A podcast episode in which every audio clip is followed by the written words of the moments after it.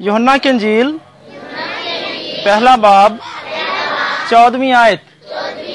یوحنا کی انجیل، پہلا باب چودویں آیت۔ پہلے کا مطلب ایک۔ ٹھیک ہے؟ ایک کو ہم بولتے ہیں پہلا پہلا باب۔ ٹھیک ہے؟ کلام کا ایک حصہ ہوتا ہے جس میں ایک ہی قسم کی بات ہوتی ہے، اسے کہتے ہیں باب۔ جسے ہم سبق کہتے ہیں۔ ہماری کتابوں میں سبق ہے باب نمبر ایک، باب نمبر دو، ہے نا؟ دیکھا اپنی کتاب میں؟ اور باب کا مطلب ہوتا ہے کہ اس حصے میں ایک ہی موضوع کے بارے میں بات ہوتی ہے۔ اور یہ یونا کنجیل کا پہلا باب ہے۔ کون سا باب؟ آیت نمبر چودہ۔ آیت نمبر چودہ۔ اور کلام مجسم ہوا اور فضل اور سچائی سے معمور ہو کر ہمارے درمیان رہا اور ہم نے اس کا ایسا جلال دیکھا جیسا باپ کے اکلوتے کا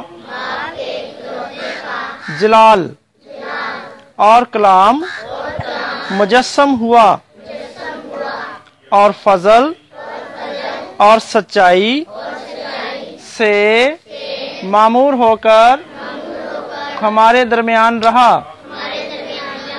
اور ہم نے اس کا ایسا جلال دیکھا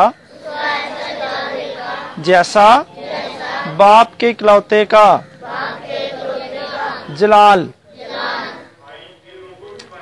یہ کس کے بارے میں کہا گیا ہے؟ کس کے؟ یونا کے بارے میں۔ سچی بات ہے۔ نہیں۔ یقوب کے بارے میں وہ تو اندر بات ہو رہی ہے۔ خدا کا پاک کلام جس کو ہم مانتے ہیں، جس پر ہمارا ایمان ہے، اس کے دو حصے ہیں۔ کتنے حصے ہیں؟ ایک پرانا عہد نامہ اور ایک نیا عہد نامہ۔ پرانے عہد نامے میں اس کے بارے میں پیشن گوئیاں ہیں جس کو ہم اپنا نجات دہندہ مانتے ہیں۔ وہ کون ہے؟ خدا تو باپ ہے۔ ہمارا نجات دہندہ کون ہے؟ یسو مسیح، شاباش۔ پرانے حد نامے میں یسو مسیح کے بارے میں پیشن گوئیاں ہیں۔ پیشن گوئی سمجھتے ہیں؟ کسی کے آنے سے پہلے ہی اس کی خبر ہو جانا یا خبر دے دینا، اسے کہتے ہیں پیشن گوئی۔ اور نیا عہد نامہ جو ہے، یہ ان پیشن گوئیوں کے مکمل ہو جانے کو ظاہر کر دیتا ہے کہ یہ مکمل ہو گئی ہیں۔ اور پرانے حد نامے میں یسو مسیح کے بارے میں لکھا ہے، ابتدا میں خدا نے زمین و آسمان کو بنایا اور خدا کی روح پانیوں پر جنبش کرتی تھی۔ اور نئے عہد نامے میں، جہاں سے ہم حوالہ پڑھ رہے ہیں یونا کنجیل اس کا پہلا باب۔ یہاں پر لکھا ہے، ابتدا میں کلام تھا۔ ابتدا میں کلام تھا اور کلام خدا کے ساتھ تھا اور کلام ہی خدا تھا۔ اور آگے جا کر وہ بیان کرتا ہے، اور کلام مجسم ہوا۔ مجسم سمجھتے ہیں؟ جسم اختیار کر لینا۔ جو میں بول رہا ہوں، وہ میں آپ سے کلام کر رہا ہوں۔ جو آپ ساتھ والے سے بات کر رہے ہیں، وہ کلام ہے۔ ہمیں نظر آتا ہے وہ؟ نہیں نظر آتا۔ ہم سن تو سکتے ہیں۔ آپ میری آواز سن رہے ہیں، لیکن جو میں بول رہا ہوں، آپ اس کو دیکھ نہیں سکتے، آپ کو نظر بھی نہیں آ رہا۔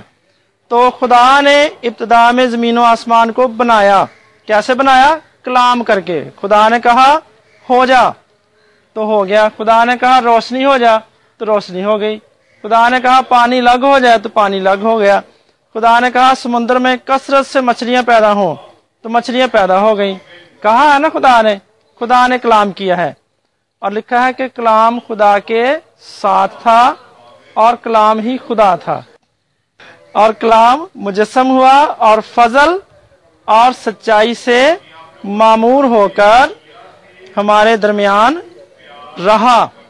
اور ہم نے اس کا ایسا جلال دیکھا جیسا باپ کے اکلوتے کا۔ فضل کا مطلب ہے خدا کی محبت اور مہربانی، اس کی رحم دلی، اس کا پیار جو کسی انسان کو حاصل ہوتا ہے۔ یعنی جو ہمیں حاصل ہے۔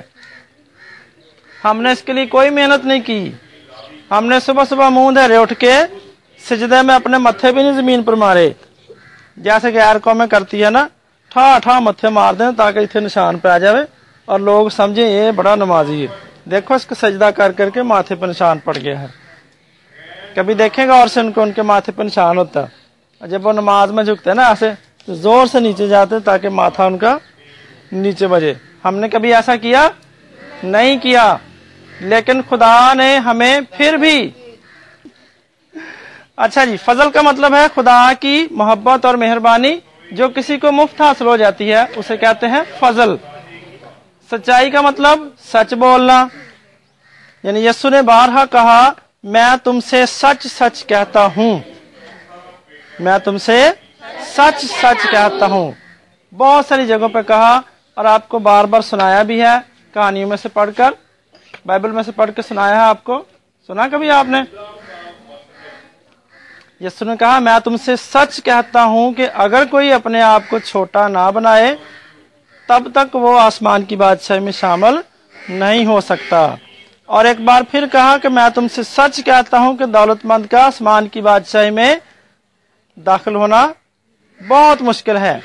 ایسا ہی ہے جیسے اونٹ کا سوئی کے ناکے میں سے گزر جانا۔ جیسے اونٹ سوئی کے ناکے میں سے نہیں گزر سکتا، ویسے ہی دولت مند خدا کی بادشاہ میں داخل نہیں ہو سکتا۔ تو ٹائم ہمارے پاس بڑا تھوڑا سا ہے۔ تو اگلے ہفتے کوشش کریں گے کہ آپ کے آنے سے پہلے ہی یہ سارا بندوبست ہو جائے۔ تو ہم صرف آج یہ آیت ہی سیکھیں گے۔ اور کلام، بولیے۔ مجسم ہوا اور فضل اور سچائی سے معمور ہو کر ہمارے درمیان رہا۔ معمور کا مطلب ہونا بھر جانا، بھرا ہوا، ٹھیک ہے؟ فضل یعنی مہربانی۔ خدا یسو مسیح نے اپنی زندگی کے دوران، زمینی زندگی کے دوران بہت سارے لوگوں پر مہربانی کی، ہمدردی کی، رحم دلی کی۔ اس نے دیکھا کہ وہ عورت کبڑی ہے۔ اس کو پاس بلایا اور اس پر ہاتھ رکھا اور کہا، بیٹی، تو ٹھیک ہو گئی۔ اور وہ اس کا کبڑا پن جاتا اور وہ ٹھیک ہو گئی۔ راہ چلتے ہوئے لنگڑوں کو یسو نے ہاتھ لگایا اور وہ ٹھیک ہو گئے۔ اور یسو نے مرے ہوئے لوگوں کو ہاتھ پکڑ کر کہا، بیٹی، جاگ اٹھ۔ اور وہ اٹھ گئی۔ کچھ کو اس نے آواز دے کر نکال لیا باہر۔ آئے لازر، نکلا۔ یعنی وہ چار دن سے مرا ہوا تھا اور یسو نے اس کو دوبارہ زندہ کر دیا۔ جتنے لوگوں کو یسو نے ہاتھ لگایا، وہ سب ٹھیک ہو گئے۔ اور جتنوں نے یسو کو ہاتھ لگایا، وہ بھی ٹھیک ہو گئے۔ آپ کو یاد ہے وہ یسو جب جا رہے تھے اور بڑے لوگ اس کے پیچھے تھے۔ ایک عورت نے چوری سے چپکے سے آ کے پیچھے سے اس کا بلہ تھام لیا کمیز اس کا۔ پکڑ لیا۔ یعنی اس کا ایمان تھا کہ میں اگر یسو کے کپڑے کو چھو ہی لوں گی کمیز کے کپڑے کو چھو ہی لوں گی تو میں ٹھیک ہو جاؤں گی۔ وہ اپنی بیماری کے باعث اتنی شرمندہ تھی کہ میں کیسے جا کے بتاؤں گی کہ مجھے یہ بیماری ہے؟ وہ بتا نہیں تھی سکتی۔ وہ شرم محسوس کرتی تھی کہ لوگ مجھے مذاق کریں گے، لوگ مجھے برا بلا کہیں گے تجھے شرم نہیں آئی؟ تو نے یسو کو جا کر یہ بات ایسے سیدھی بتا دی ہے۔ اس ڈر سے وہ پھر سامنے نہیں تھی آئی۔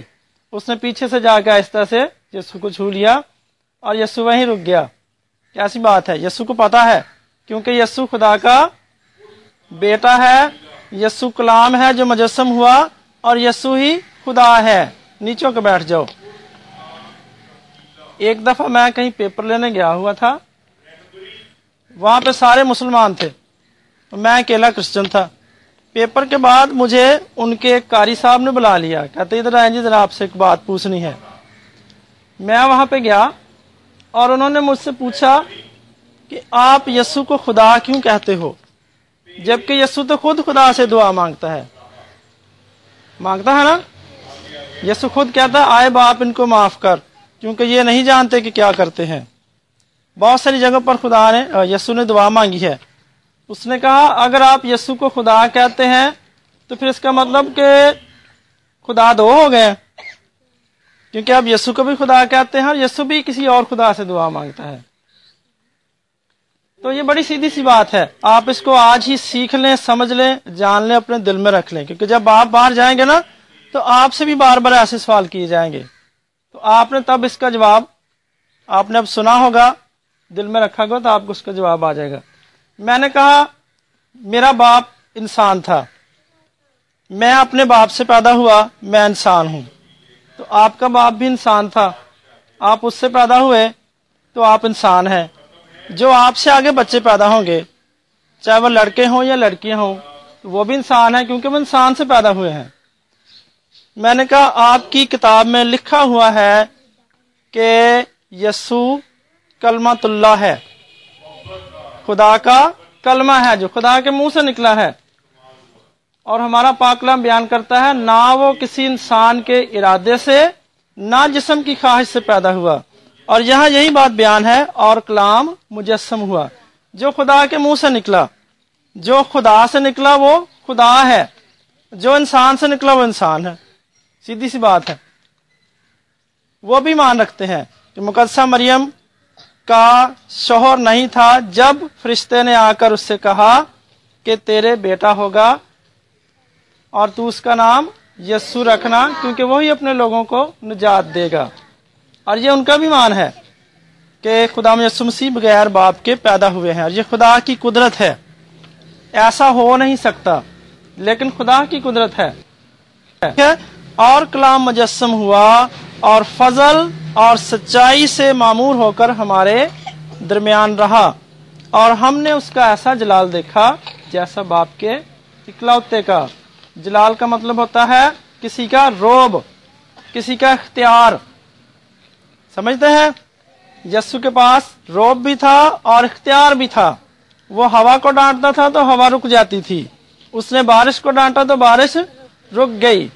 اس نے بیماریوں کو ڈانٹا تو اندھے ٹھیک ہو گئے، گنگے بولنا شروع ہو گئے۔ جو بہرے تھے، ان کو سننا شروع ہو گیا۔ جن کے ہاتھ سوکھے ہوئے تھے۔ سوکھا ہاتھ کوئی بھی ڈاکٹر ٹھیک نہیں کر سکتا۔ لیکن یسو نے کہا، ہاتھ بڑھا تو اس کا ہاتھ ٹھیک ہو گیا۔ یہ اختیار ہے، یہ اس کا جلال ہے۔ یونا کی انجیل، بولیے۔